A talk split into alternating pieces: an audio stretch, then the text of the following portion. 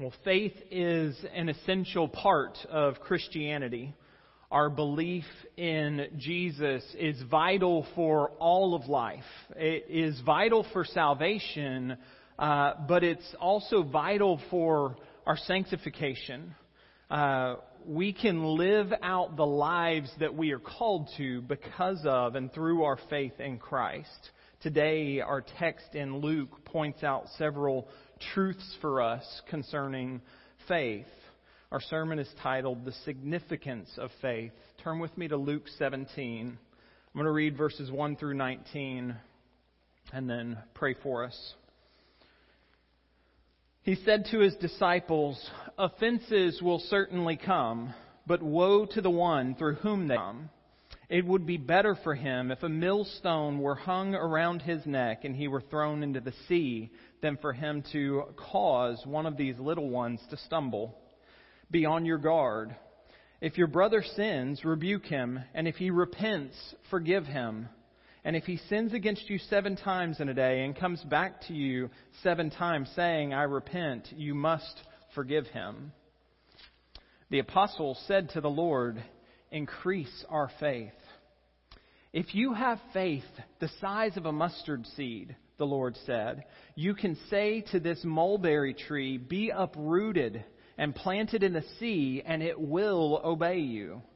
Which one of you, having a servant tending sheep or plowing, will say to him when he comes in from the field, Come at once and sit down to eat? Instead, will he not tell him, Prepare something for me to eat? Get ready and serve me while I eat and drink, and later you can eat and drink. Does he thank the servant because he did what was commanded? In the same way, when you have done all that you were commanded, you should say, We are worthless servants. We've only done our duty. While traveling to Jerusalem, he passed between Samaria and Galilee. As he entered a village, ten men with leprosy met him. They stood at a distance and raised their voices, saying, Jesus, Master, have mercy on us. When he saw them, he told them, Go and show yourselves to the priests. And while they were going, they were cleansed. But one of them, seeing that he was healed, returned and with a loud voice gave glory to God. He fell face down at his feet, thanking him, and he was a Samaritan. Then Jesus said, Were not ten cleansed? Where are the nine? Didn't any return to give glory to God except this foreigner? And he told him, Get up and go on your way. Your faith has saved you. Let's pray. God, thank you for your word. We confess it as we do each week as true, and we ask that you help us, Holy Spirit, to believe and help us to respond accordingly. It's in Christ's name we pray. Amen. So, the central truth for us as we're going to work through this text is this faith in Christ accomplishes the impossible. Faith in Christ accomplishes the impossible. Let's look at verse 5 and 6. We're going to take this section a little bit out of order. But verse 5 and 6 helps us with that central truth. The apostles said to the Lord, Increase our faith. If you have faith the size of a mustard seed, the Lord said, you can say to this mulberry tree, Be uprooted and planted in the sea, and it will obey you. So the apostles uh, Jesus was speaking to a larger group of disciples, and the apostles asked Jesus to increase their faith. Give us more faith for the things that you're calling us to do. Give us more faith for that. And Jesus' response helps us understand a vital truth about faith. It's not how much faith we have but it's the object of our faith. What are we putting our faith in, or for us as Christians, who are we putting our faith in? So the question isn't how much faith do I have, but who am I trusting in? Who am I believing in? And so here Jesus uses hyperbole. He uses this extreme exaggeration to kind of make a point. And that point is if your faith is in me, then the impossible can be accomplished. And so with that hyperbole, he says, look at this tree the mulberry tree, which is known for a deep and complex root system, hard to take out of the ground. Look at this tree. If you have tiny faith, if you have the smallest of faith, the mustard seed was tiny. If you have just that much faith, but it's in me, then the impossible can be accomplished. And he gives that image of you could take this tree that is so hard to get out and you could just tell it to go plant itself in the sea and it would obey because with the smallest amount of faith, the impossible can be accomplished if it's faith in Christ. And so Jesus uses that to kind of help teach his apostles and, of course, now us about our faith. It's not that, yes, in one sense, we do need to grow in our faith, and we know we can grow in our faith and our belief and our trust of God, but the amount of faith we have is not what's going to accomplish things for God. So, as we kind of work through this text on the significance of faith, we're going to keep that in mind that faith in Christ accomplishes the impossible. And we are going to take it out of order because I do believe saving faith is the first step of that. And so we're not going to take the text in uh, chronological order that it's seen, but they all tie to this idea. So the first example of faith in Christ accomplishing the impossible is seen in our salvation right? So the first thing that we'll see in this text is through faith in Christ, we are saved. It's through faith or through believing in Jesus Christ that we can have salvation. And it's only through faith in Jesus that we are saved. So let's look at the last section of this uh, portion of Luke 17, verses 11 through 19. While traveling to Jerusalem, he passed between Samaria and Galilee. As he entered a village, ten men with leprosy met him. They stood at a distance and raised their voices, saying, Jesus, Master, have mercy on us. When he saw them, he told them, Go and show yourselves to the priest. And while they were going, they were cleansed. But one of them, seeing that he was healed, returned and with a loud voice gave glory to God. He fell face down at his feet, thanking him. And he was a Samaritan. Then Jesus said, Were not ten cleansed? Where are the nine? Didn't any return to give glory to God except this foreigner? And he told him, Get up and go on your way. Your faith has saved you.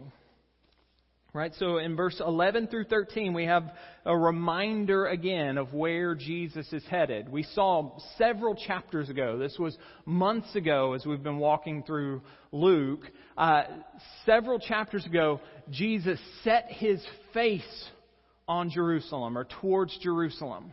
Right? He was determined to go and accomplish what was necessary for our salvation. And so on multiple times throughout the remainder of Luke, uh, Luke is reminding the reader don't forget where Jesus is going.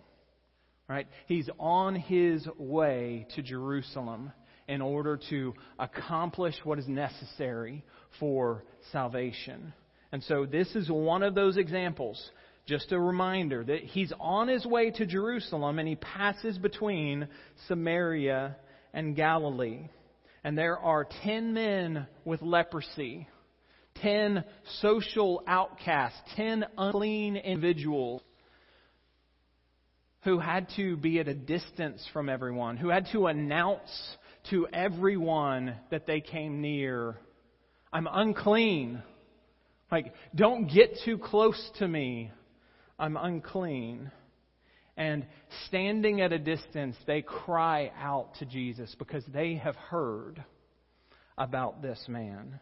And so they cry out with a loud voice to Jesus Jesus, have mercy on us. Would you have compassion on us and the condition that we are in? In the Old Testament, uh, for an individual to be declared clean uh, in the Old Testament law, they had to go and present themselves. If they had a skin condition that was cleansed, they had to go present themselves to a priest to show, and they would be examined. And if there was no evidence of any more of the leprosy or the, any of the skin condition that they have, then they could be declared clean. And so Jesus tells them, Go to the priest and present yourselves. Go and show the priest. And their act of obedience brought about their healing. Jesus told them what to do, and they start heading to the priests. And they are all healed as they are on the way to go and present themselves. And then, verse 15 and 16, we see the kind of surprising, a surprising part. There's a much more shocking part of the story coming. Uh, a surprising part of the story. Only one of the ten actually comes back thanking God, praising God, thanking Jesus for what has happened. Only one who's walking to the priest looks down and realizes, I've been healed. Like I'm, I'm clean. I'm whole again. And he turns and goes back to Jesus, is loudly giving glory to God and thanking Jesus for what he has done. And then the real plot twist comes. The only one to do that was a Samaritan that would be shocking to the Jewish listeners and the, the Jewish uh, crowd that's around. Uh, that he would point out that it was a Samaritan who came back and responded appropriately. The Samaritans were looked down upon they were a mixed breed between Jewish and uh, Gentiles over time. And not only that, they had distorted pagan practices. So the Jews had a strong hatred for the Samaritans, and the Samaritans had a strong hatred for the Jews. But here, the Samaritan is the one who responds like God would want us to respond. And so, all ten of these individuals were unclean. This individual would have been considered doubly unclean, doubly an outcast. He's a leper and a Samaritan. And the point of that is a reminder that the impossible can be accomplished through faith in Christ, right? The Samaritan is the one who comes back. And Jesus points out with a series of questions to highlight the kind of shocking reality there. And then in verse 19 makes the shocking statement that you can go. Your faith has saved you. So all 10 of these individuals were healed. But this man, the Samaritan, has come to saving faith. This man has received salvation because he had faith in Jesus Christ.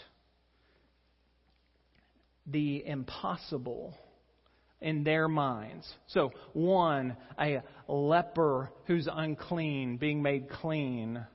That seems impossible.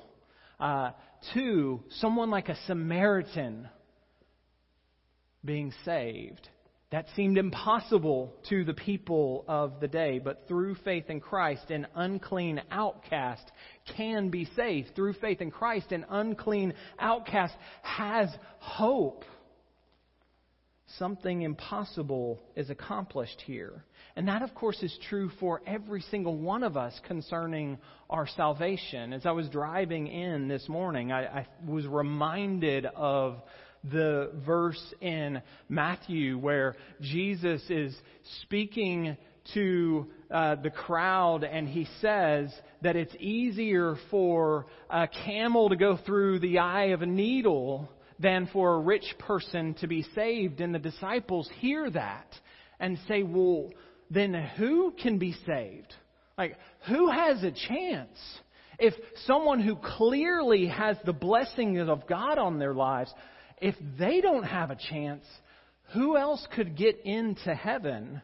And Jesus' response is with man, it's impossible.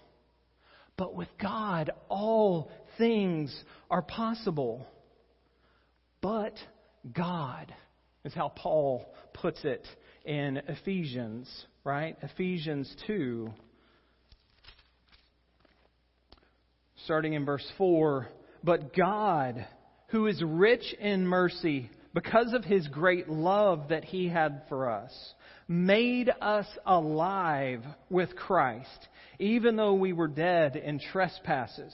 You were saved by grace.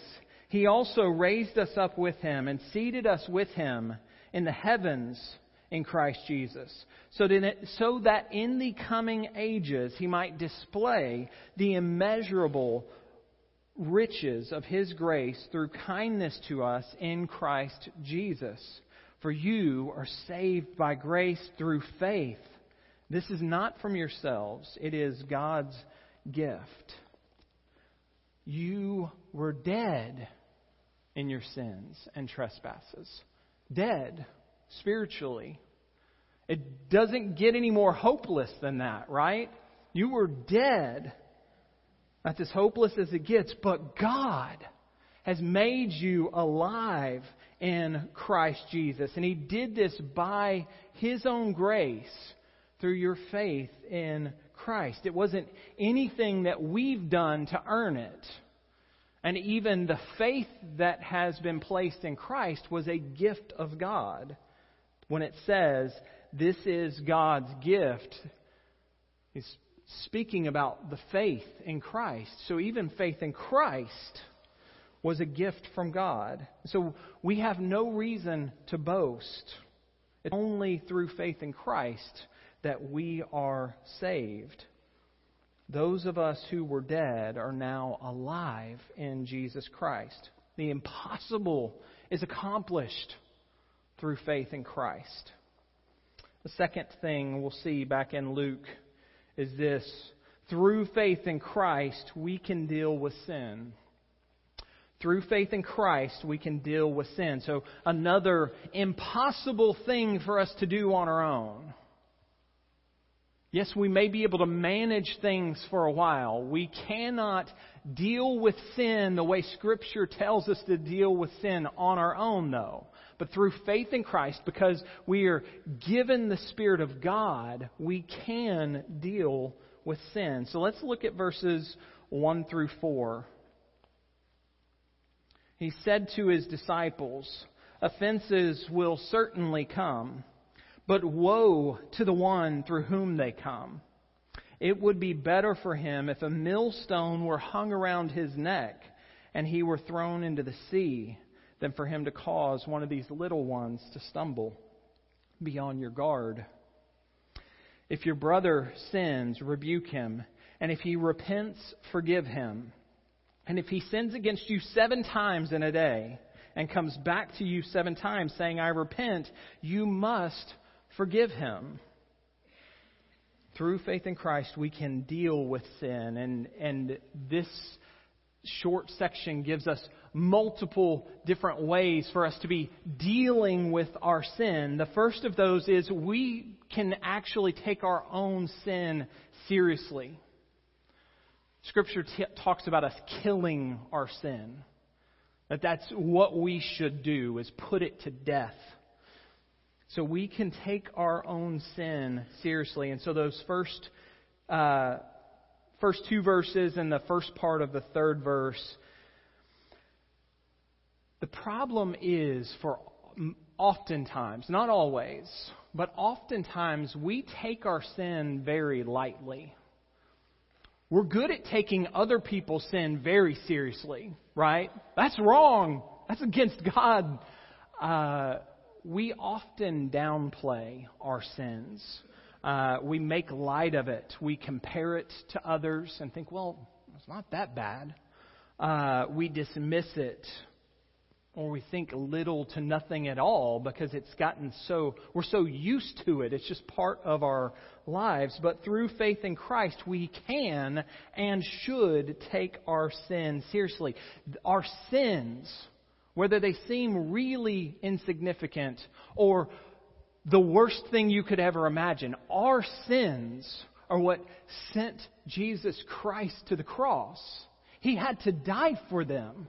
His blood was shed for them. God took our sin seriously. And so, we, if we have come to faith in Christ, we should take our sin seriously too. And he talks about living in a way that causes others to stumble living in a way that causes someone else, the wording seems to be talking about causing someone to turn from their faith or to not be able to, to come to faith because of your actions. He says, yeah, there's going to be offenses that come, but to the one who causes someone else to stumble, to the one that causes someone else to doubt, and, and not be able to trust God. That is a serious, grave offense. And we should take that seriously, that our lives would not be lives that would cause someone to, to look at us and say, I just don't know if I could believe in the God that they say they believe.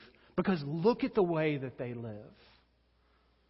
And so Jesus says it would actually be worse for an individual to have a millstone tied around the, their neck and then thrown into the sea than to be the reason that someone doubts, be the reason that someone turns from their faith. So imagine that image that Jesus is trying to paint about how serious we should think and how grave a life of sin would be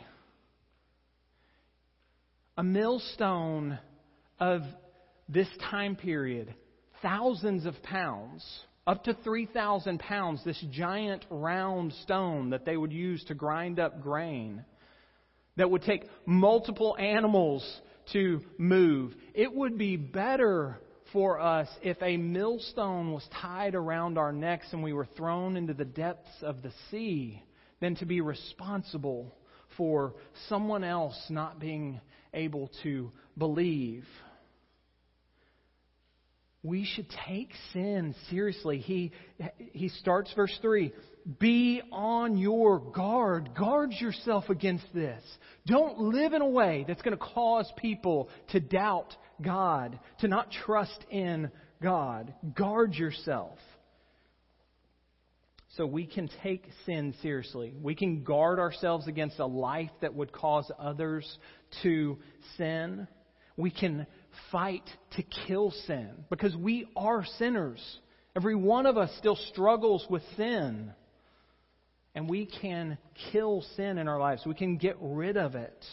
John Owen, the Puritan from the 1800s, had a work titled The Mortification of Sin. And he says, Set faith at work on Christ for the killing of thy sin.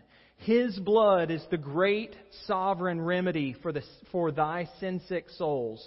Live in this, and thou wilt die a conqueror.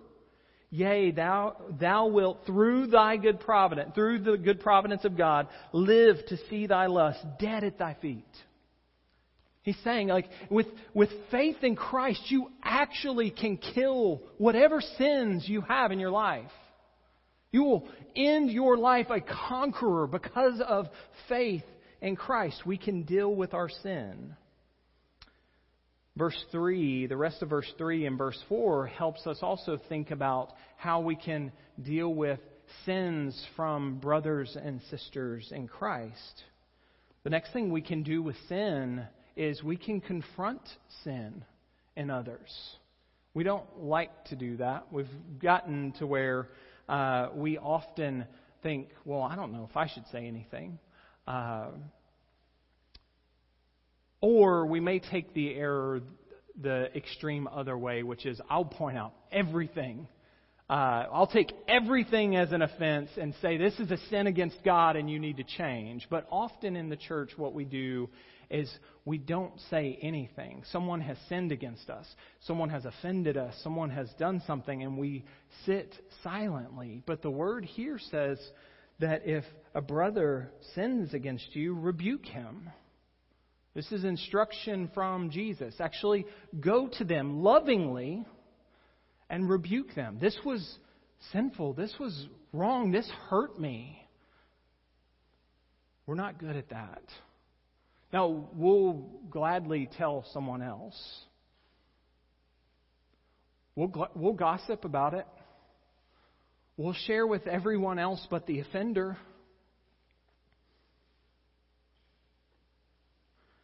And Jesus says, you can actually go to your brother and say, This was sinful, this was harmful, this hurt me. And not only can we do it, we're supposed to do it out of love.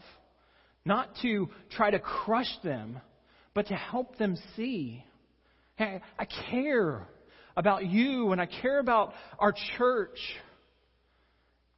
And this hurt. And Jesus says, You can do that. You should do that. The next thing we can do with our sin is we can repent of our sins. We can repent.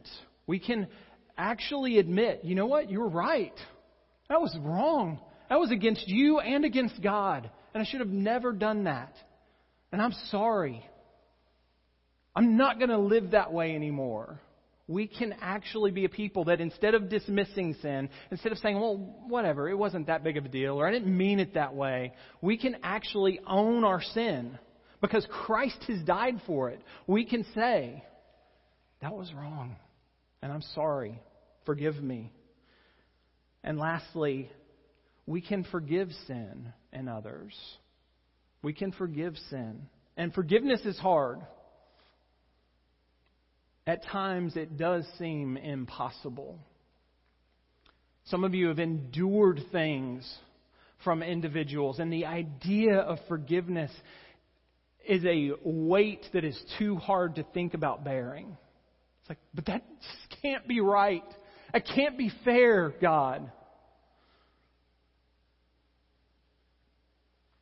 But Jesus says if, if you've confronted a brother or sister in Christ and they repent, forgive them. And even if they continue to offend you and continue to repent and continue and continue to repent, you must forgive them.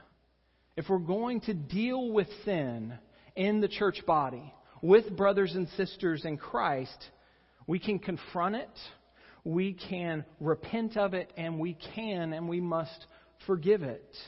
And all of these things seem impossible.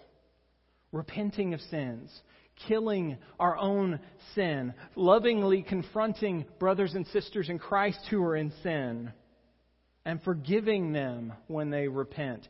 All of those things at times seem impossible, but through faith in Christ, we can actually live this way. We can actually do what Scripture is calling us to do we can deal with sin through faith in Christ.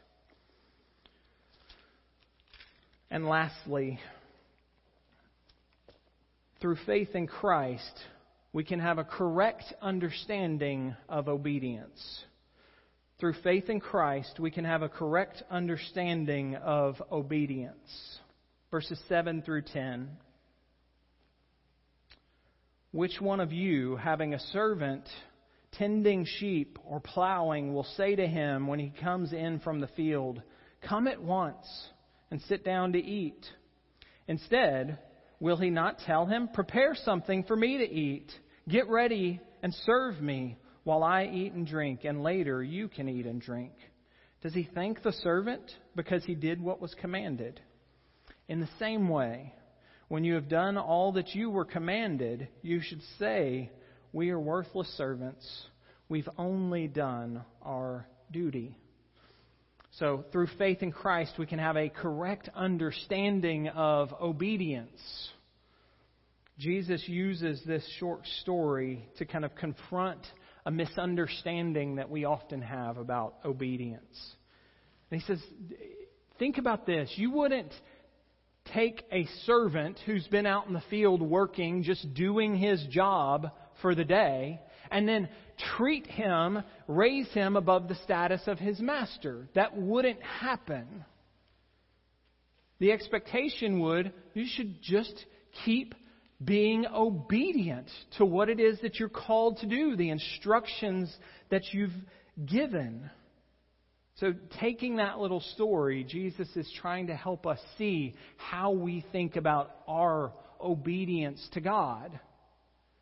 And he says, in the same way, this is verse 10 again, when you have done all that you were commanded, you should say, We're worthless servants.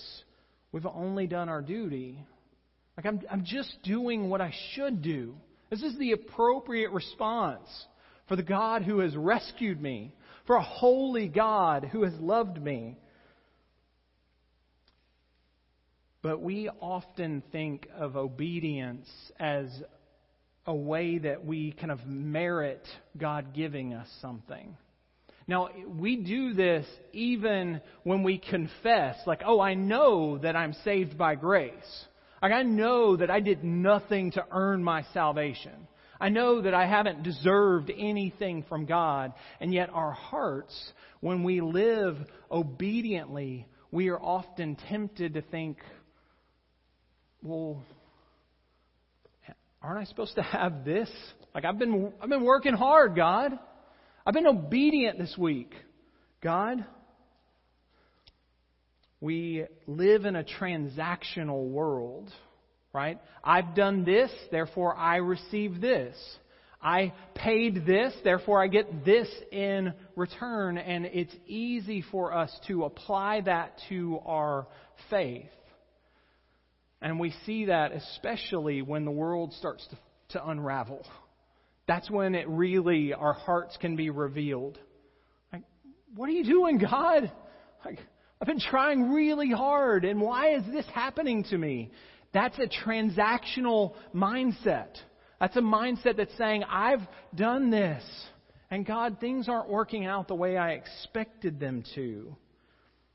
But through faith in Christ, we can actually have an, a correct understanding about our obedience. Our obedience doesn't earn anything from God. It doesn't merit anything from God. We should just view it as I'm, I'm just serving God who has loved me. This is what I should be doing. This is the appropriate response because of the love that was given to me.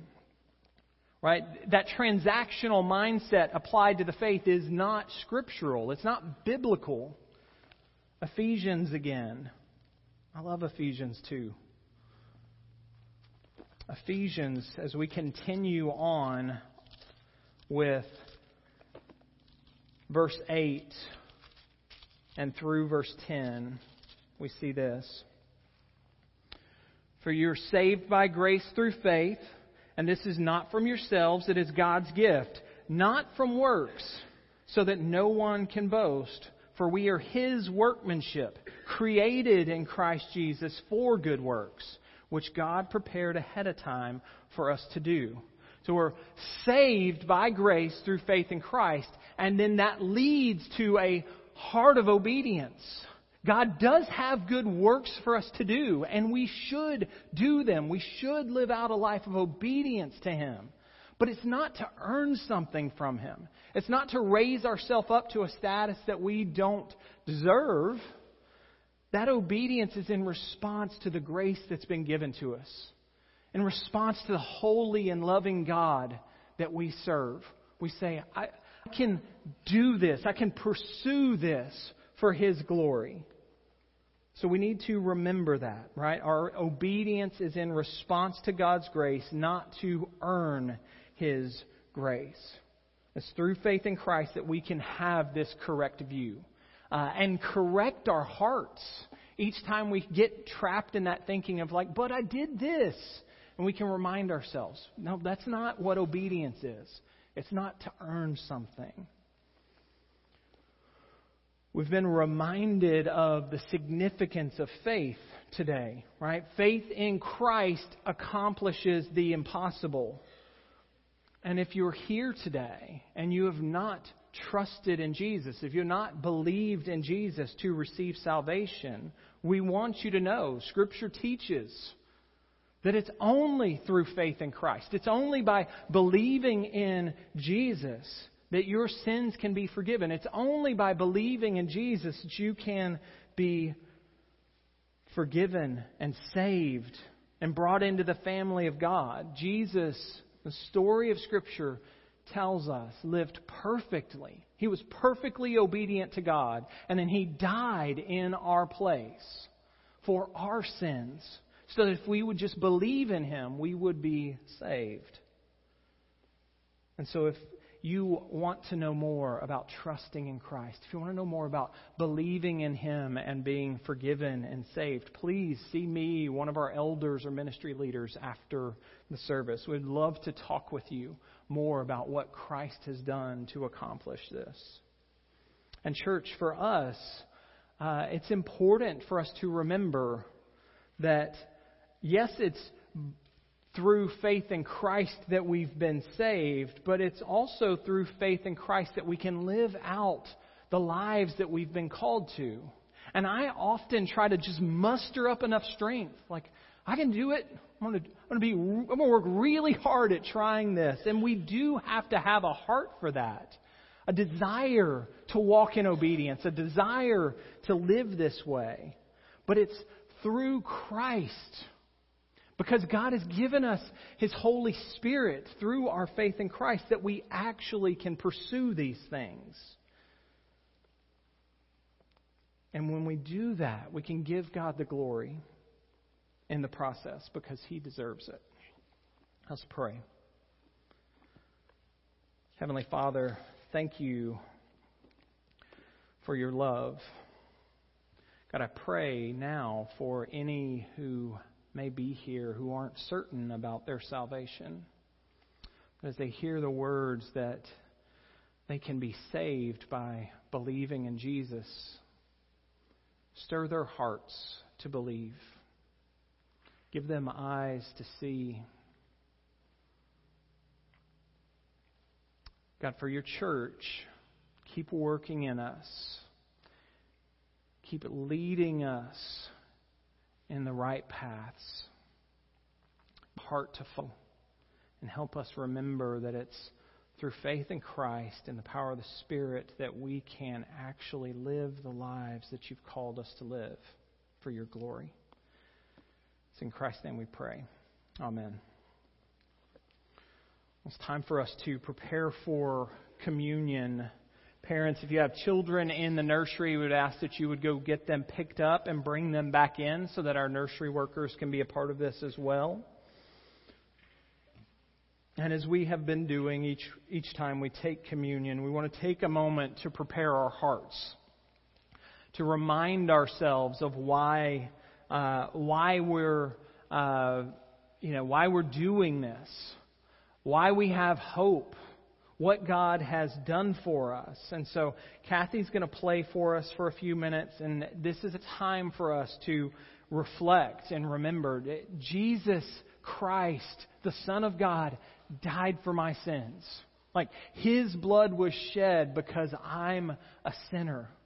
And it's because of Him that I have forgiveness. It's because of Him that I have hope. It's because of Him that I have new life. And so spend some time reflecting on that. Reflect on the fact that God sent His Son for you to die for your sins. Spend some time thanking God for sending Jesus to die for your sins.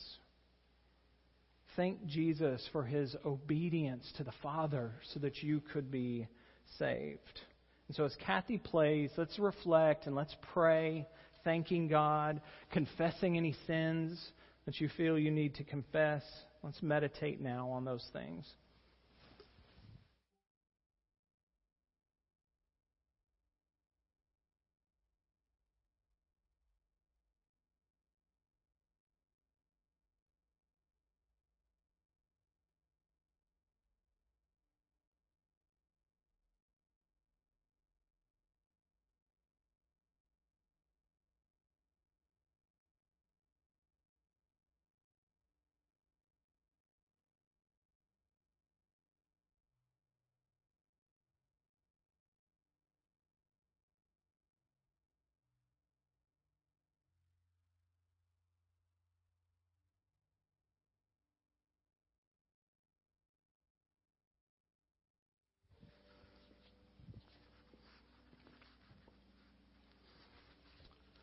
As we've been reminded of the significance of faith today, we will now take communion together as a reminder of the object of our faith, which is Jesus Christ. Right? He's the one that we are putting our faith in. It's in Him that we have forgiveness of sins. It's in Him that we have hope. He was nailed to a cross and died taking the punishment for our sins so that we can be forgiven. And so as we take these communion elements, we are doing so remembering Jesus and remembering the sacrifice that was made since he has the sacrifice that was made that gave us life. Let me pray for us. God, we thank you for this reminder. We thank you for your grace. Thank you for your forgiveness. We thank you for adopting us and bringing us in when we were unclean outcasts. Help us be in all, God. In Jesus' name, amen. Reading from Matthew 26 on the night that Jesus was betrayed, taking the Passover meal with his disciples, he institutes the Lord's Supper. As they were eating, Jesus took bread, blessed and broke it, gave it to the disciples, and said, Take and eat it. Take and eat it. This is my body. Then he took a cup, and after giving thanks, he gave it to them and said, Drink from it, all of you, for this is my blood of the covenant which is poured out for many for the forgiveness of sins. And so, taking your bread,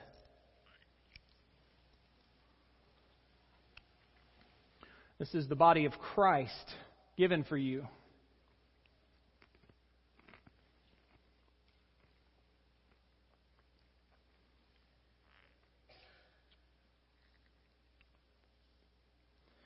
And taking your cup, this is the blood of Christ shed for you for the forgiveness of your sins.